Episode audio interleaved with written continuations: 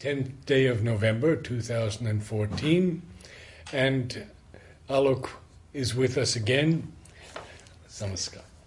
And uh, today we're going to talk about uh, India from the time of the birth of Sri Aurobindo. eighteen seventy-two, one hundred forty-two years. Yes, um, once again you bring me before an ocean.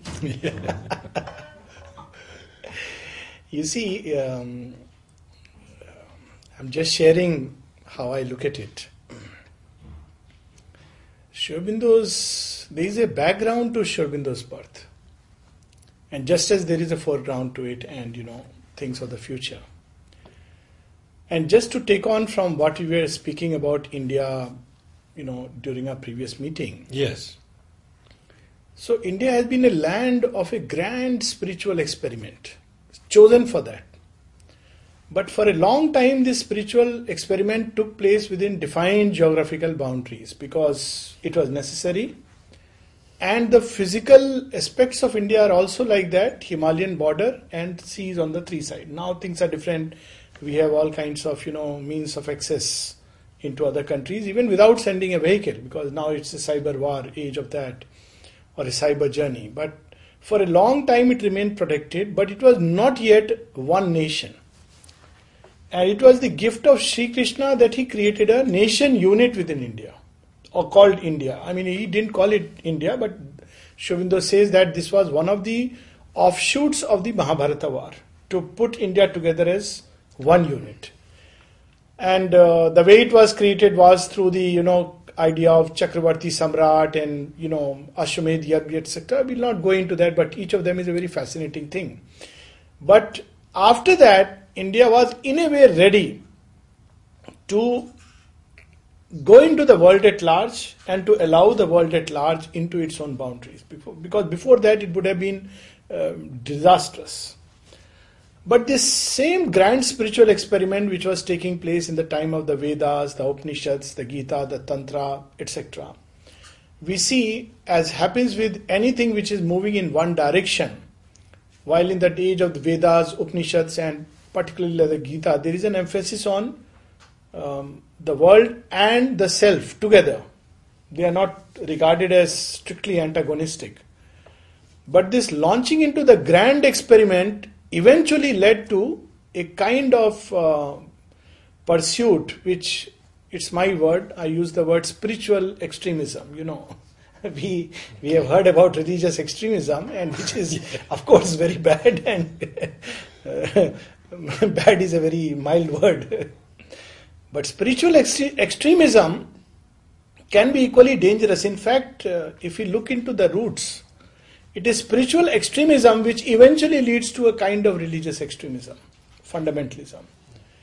In the sense, a whole line of spiritual pursuits started going deeper and deeper and further and further into the search of the spirit, and it kept on removing all the layers of mind, life, body and everything else, all the concepts, ideas, thoughts of the mind, through which we operate, all the frames, and landed itself into something called as pure existence, Sadekam. Now, this is there even in Vedanta, but Vedanta never took this kind of an extreme pursuit. It carried the world together through the gods and the gods fulfilling man. Again, Upanishads speaking of this is that, the Gita, of course, very bold synthesis, Tantra. But then when this happened, particularly with Buddha and Shankara, though they seem to be, you know, at least Shankara thought that he is uh, negating the effects of Buddhism, because Buddhism came to be regarded later on, mistakenly, as, um, you know, it was not a Vedic thought. But what Buddha broke were the Vedic rituals and the systems of thought, the philosophies. He brought back the truth. But Shankara opposed it, but ended up in the same cul-de-sac of Sadekam.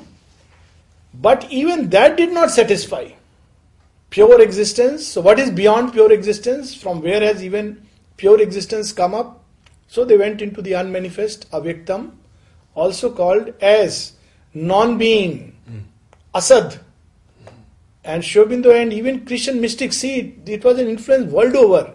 They speak about a state of darkness, holy darkness, sacred darkness, yes, within which broods the spirit, which is very different from the darkness that of ignorance that we experience.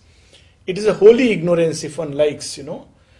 Uh, and that led to a sudden deprivation and depletion of all the energies which were engaged in the divine work. Or work in creation.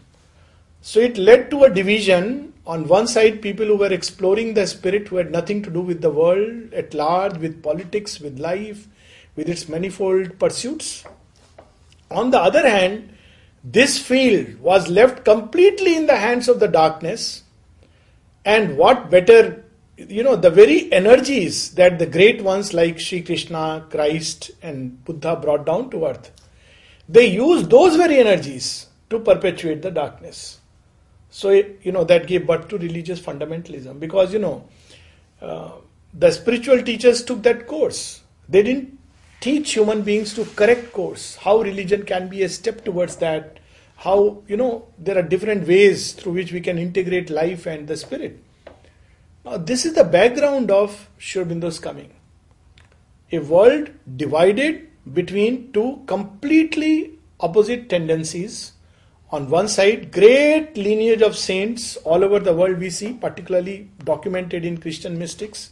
Even there were Sufi mystics around that time, and what is called as the medieval ages, uh, opposing which came the so-called age of rational enlightenment, which is a, um, you know, it's a paradox, but anyways, uh, scientific and rational enlightenment on one side, which took care of the affairs of the world.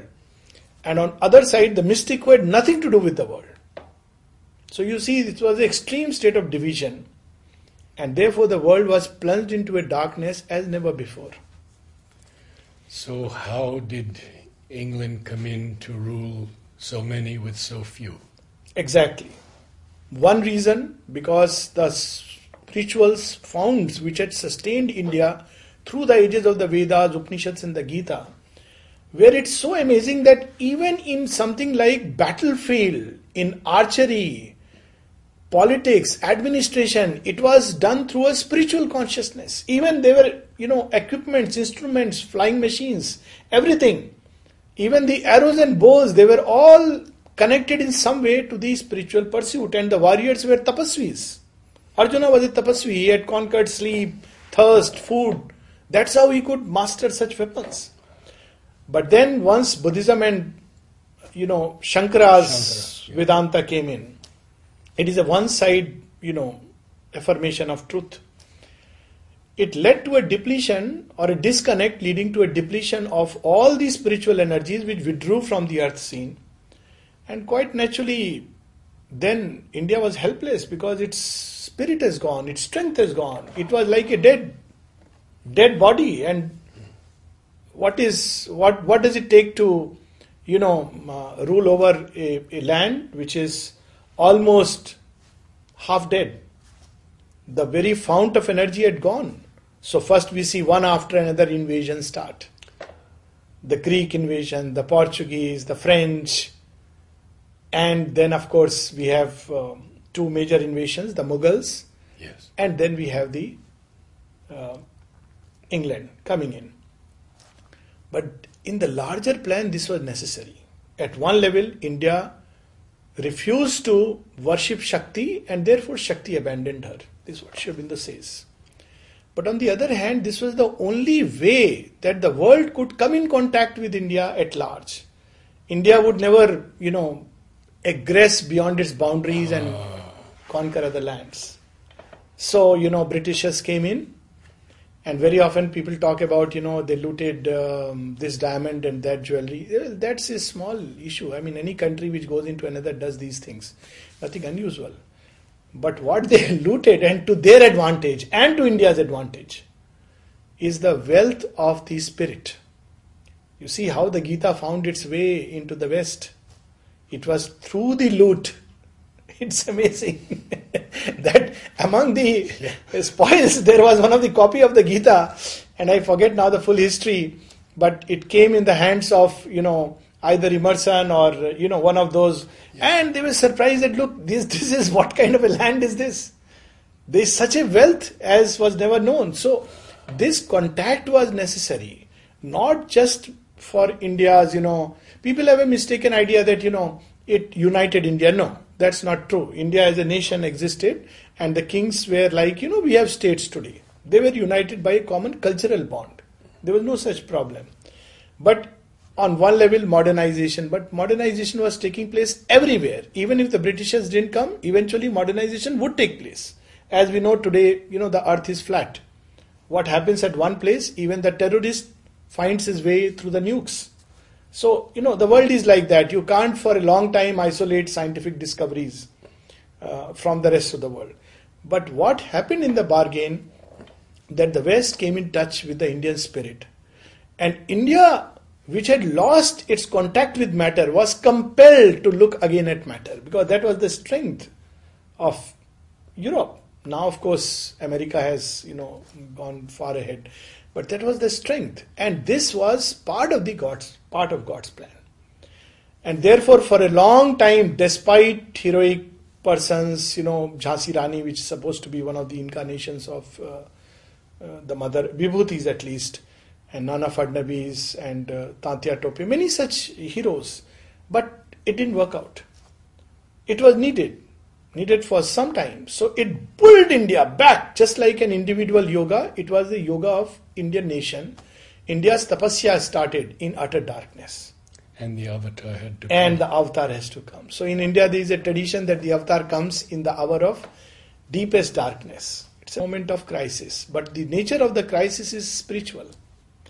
And this is what we see with Sri Aurobindo, that while everybody was engaging with the surfaces, oh, they have come and they are, you know, different people and they have different laws, rules, regulations, let's try to find a way to adjust. Oh, we are useless people.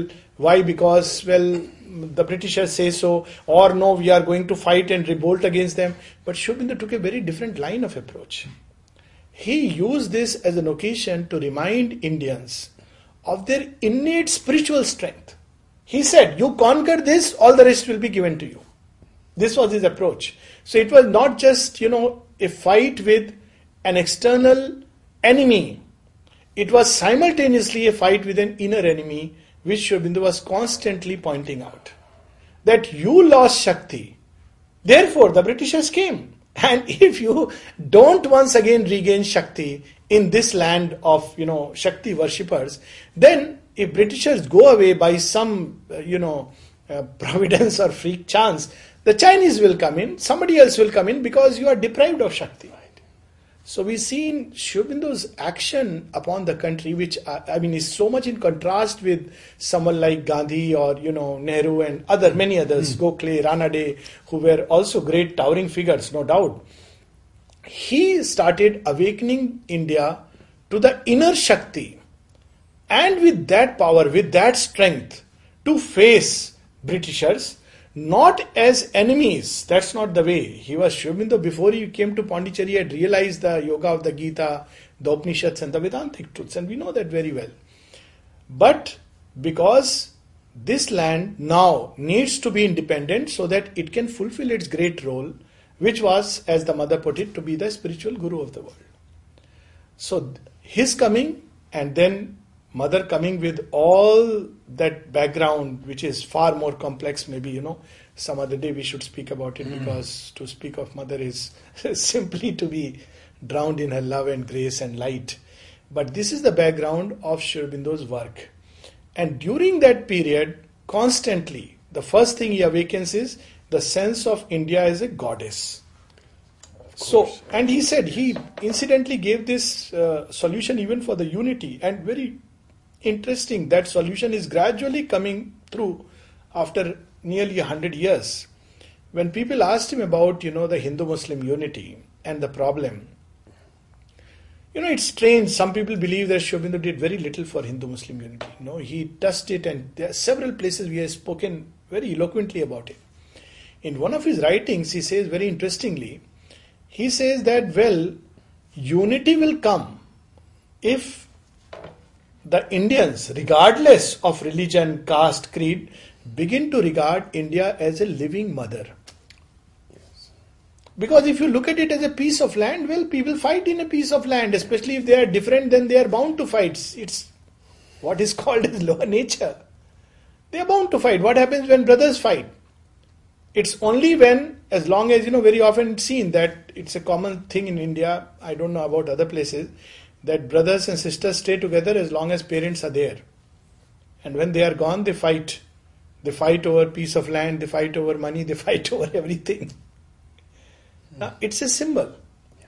As long as we regard a nation, not just as a piece of land, but, you know, something for our personal utility, but as mother, as a living goddess, then whatever our difference is, we stay together. Because she is a living entity. But when she becomes a piece of land, then it's natural that, you know, each uh, uh, person with a different language, uh, you know, different uh, mindset is bound to fight with other ideas, ideologies, which we see happening today. So Sri Aurobindo gave the radical answer to the problem, that love India, regard her as mother, as a living goddess. And the rest is history. You know, you know how he inspired the word Bande Matram, and um, how he would, uh, even K. Munshi, much later, he would, you know, remember that how he would make us, that image of India come alive. And that's why Durga's Strot, uh, which Sri Aurobindo wrote in the beginning of the previous century, is not just one of these strotras written. It's an invocation once again to Mother India, that look, realize who you are. You are Durga. You are capable of freeing yourself. You are the light that grows in the east. You are at once wisdom and hope and strength and beauty incarnate. And therefore he awakened India. And once India, the mother, awakens, people will awaken. Instruments will be created. Men like Gandhi will come on the scene and do that last bit. The work was done by Sri Aurobindo. So when he came to Pondicherry, Uh, you know, again, another misconception, that why did he come away? Why did he escape and leave the scene? And Shuvendu very beautifully says that it was not an escape. Why he came away was, one, he had already laid the larger lines along which India will regain her independence. We spoke about Swaraj. Now the word Swaraj meant two things: inner mastery, and then, as a result of it, outer mastery. So he talked about Swaraj, and that's why he used the word Poon Swaraj in a very, very beautiful way, like the Vedic Rishis, with a double sense, at once intrinsic and external. Just as he used the word Aryan in a very, very deep sense, not in the superficial mm. sense of a racial type or, you know, a physiognomy, et cetera. So he spoke about the Poon Swaraj. He also spoke about, you know, all the later on, when we read through the Bande Matram, we see all the other things which came up, which Gandhi used as an instrument, were basically inspired by Sri Aurobindo. He had done that bit. Second, he saw that now that India will be free, it is going to be free, the lines have been laid, it is predestined. He was more concerned what it will do with its freedom, because freedom comes with a heavy price. And that price is responsibility. You see, sometimes people don't realize such distorted ideas of freedom. Look at, uh, I think yesterday and few days back, it has been in the news. Uh, there is a big, uh, not a very big one, but uh, there is a movement on freedom to kiss on the street. Well, it's at one level it's puerile, it's childish. But at another level, when you look at it, well, that's not really freedom, and that's not love. It is not a kiss of love. It's It's an exhibition. Call it what, whatever you know you want, whatever it is. Love is something so deep. It's so full of sacrifice. I mean, I was reading story of Vidyavati Kokil, and I was so touched. She was married to a man at sixteen. This is her centenary, by the way. Mm. Look what kind of human beings have lived once. And within couple of years, she came to ashram. Her husband told her about Mother and Sri Aurobindo. She came and lived here throughout. She did not go back. And he supported her throughout. When she was in her eighties, she fell seriously ill, and there was nobody to, you know, take care of. Ashram takes care, but, you know, It's not a personalized care. And we are talking of, you know, somewhere in the eighties. This man, in his eighty-five years of age, came all the way, looked after her with the same love. So much so that she wrote a poem on him. That what shall I call you? Shall I call you my husband? But you are a yogi. You have lived like a yogi. Now you see, this is love. It's not just about the exhibition outwardly, which is okay. It's an aspect of love. As I said last time, India has experimented with everything. And it has its own deeper truths. But that apart, this love which is the true spirit. So, Sri Aurobindo was concerned what India will do with its freedom. Look what happened to Moses, famous slaves who got free. And what they did, he had to come back with the Ten Commandments. Freedom is very, very big responsibility. Ashram, Mother and Sri Aurobindo built it on freedom. Absolutely. Makes it so delightful and so dangerous. Sometimes you wish, no mother, you should have simply said do this, don't do this. But then that won't be evolution. So evolution is based on freedom. And therefore it is hazardous. So Sri Aurobindo, second reason why he came, because he was concerned what India will do. Nobody was thinking about it. Nobody was worried about it. They thought if we gain freedom, everything is fine. But Sri Aurobindo saw in it the seeds and the possibility of Gundaraj, Bolshevism. Things look ominous, he wrote to Nirodha, in thirties. I think thirty-two or thirty-three. Yeah. The third thing is he had seen that, well, India will become free. India will once again perhaps regain its old pristine glory. But is it enough? The world is connect, interconnected. So it's not enough that some people in India, like an elite group, in ancient times we had, you know, the Brahmins and the Kshatriyas who were guardians of spiritual treasures. That's not enough. Why should it be with a chosen few? The yoga has to now be spread into the entire mankind. Now that has to be India's gift, and this was the third reason why he came, to start this new yoga, where for the first time we see an entire collectivity being involved or taken up in the process of yoga. But this collective experiment was not in terms of numbers. It's not like, oh, the yoga has to be, everybody has to uh, regard Sri Aurobindo as the greatest. No, that's not the way. That's a religious way. But every sample of humanity he brings to the ashram, all the types of people, and he starts a little experiment. Where does the experiment end? Well, not really end, but the experiment which starts with a handful of representatives in the ashram develops into the many-sided, many countries, people of different nationalities coming together in Auroville, and now goes beyond the boundaries of Auroville into the world at large. So this was Sri Aurobindo's way to at once awaken the spiritual consciousness of India, which had got lost at some point because of an extreme experiment, Buddha and Shankara. Much more Shankara, because yeah. Buddha has been misunderstood. Buddha still talked about compassion and the eightfold path, the dharma. Yes, yes. But with Shankara, there is a complete annulment of this word. It is something, you know, of course at one level amazing. It's not easy.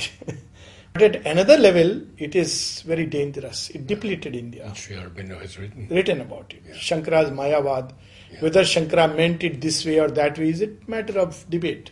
But its effect was a total depletion of energies. And I think that's how we have to look at Sri Aurobindo's role. And of course, you mentioned about the Cripps proposal. And last time we spoke about India not just as a geographical unit, but as a cultural, spiritual and psychological unit. Mother has named the flower disinterested work done for the divine. Yes. And the Cripps proposal to me was...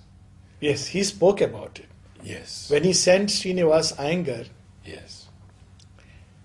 And, oh, Durai Swami Iyengar, I'm sorry. Durai Swami Iyengar. Durai Swami Iyengar. Right. And uh, he said that except it's grace which has come to our doors. Literally, what more can one say? But uh, the then Congress, which obviously, you know, did not take heed not only to what Mother has said, but sages and saints in India have said always, that regard the word of the Rishi as an apt vakya praman. Don't then try to logicize. When a seer speaks, leave aside the avatar and the other aspect of Sri Aurobindo. The, the least everybody agrees upon is that Sri Aurobindo is a seer. When a seer sees and speaks, it is a proof in its own right. Just accept it, because he has seen something which we are not able to see. And Gandhiji, one can understand his problems and issues because of his strong or rather rigid ideas about external non-violence. It's not Buddhist non-violence, mm-hmm. which is a very powerful thing. Buddhist non-violence is born of tremendous compassion, immobility. It's powerful, strong. Whereas the Gandhian non-violence is inwardly you are vibrating with even hatred and anger, but externally you are manifesting nothing. It's very dangerous. Dangerous for both. For those who ha- harbor it and for those who are going to be its recipient. Because it's, it is of course a storm. It's like, you know, I keep telling the other day, there was um, a little incident, but that apart, not going into the details, so I was explaining to uh, these people, I said, you know, when a woman is angry, when she, you know, throws a tantrum, it is easy to handle. But when she is silent, it is dangerous. Men can't take it. They break down. They say, speak something. Even if you are angry, speak it out. But if you are silent, it is power. So he used that. It's a misuse of a psychological thing. Yeah. But it's not a spiritual way. Because it hurts very badly those creating further reactions. And it hurts you also because deep inside you're harboring a fire which will burn you inside. So the result of it we know now. You see, that kind of a control over rajasic forces of anger, hatred, what is, what did it lead to? The next phase of the yoga of the nation. Intense release of rajasic energies. Post-independence. Shuvendu had foreseen it. Because, you know, everybody got into that movement. Well, it was allowed for the sake. And they suppressed all these rajasic feelings. Shuvendu didn't say that. During Shuvendu's, when Shuvendu was actively involved, he said, okay, fine, if you want to fight, fight. No problem. He did not advocate violence, he did not advocate non-violence. But there were people who would express itself in this way, and fine. But what Gandhi did was, he suddenly made people swallow that anger, hatred. Now when Britishers were gone, where will this anger and hatred go?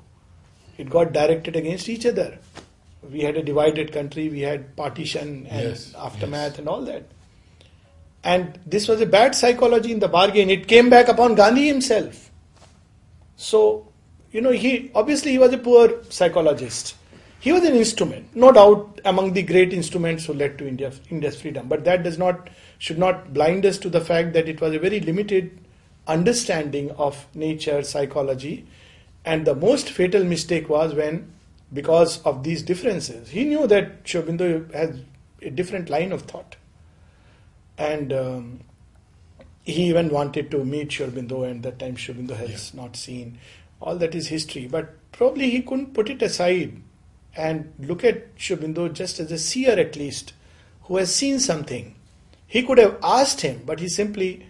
The whole Congress, along with him, rejected it, saying it's a post-dated check what Cripps' proposal is. Yeah, yeah. A fatal, fatal error. And I think, um, if I am not mistaken, Sir Stanford Cripps did uh, understand and he appreciated that there is at least one man in India who is able to see behind appearances.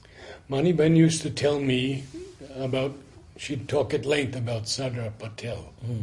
That Sri Aurobindo saw him. Yes, yes. Huh? Yes, he had come and yes. there was also a talk and Sri Aurobindo regarded him as yes. surely one man who was truly a strong leader, yes. a genuine leader and a committed leader. And I am glad that now, you know, his legacy is coming up. Yes. Uh, and also a much ignored leader. See, it's been the yes. uh, unfortunate part that post... Uh, again, Nehru and especially his daughter Indira were in their own right wonderful people. But that apart, the legacy that they left. See, again it became like there were some who were givers, some who were receivers, See, that kind of politics which started appeasing, oh, we will give you doles. It's not the way. You have to equip people to recover their own strength, their own energies. Again they got pauperized. They started getting pauperized. Nobody was bothered, you know. Okay, they were looking at the government for the policies which can uh, grant them quotas, reservations, you know, money. This is not the way. And they got into that mode, like a Raja. Mm. With all good intentions, probably. I mean, Nehru was, had his limitations, but I do believe he was a man of goodwill. He was limited in his understanding, uh, probably under the influence of Gandhi, but his, and unfortunately toward the end, later part, he really, really dwindled. Again, Indira, a very strong personality, and she did a lot of good, but again, stumbling with his own speed, again she made that mistake of not listening to mother's advice during the seventy-one war. Yeah. And mother had said that India must fight, and she had made it clear that it must take over Pakistan, it must fight to the finish. Mm. And Indian army was right up to Karachi and Lahore. Yeah. But she said, who will manage all these people? Maybe a genuine concern.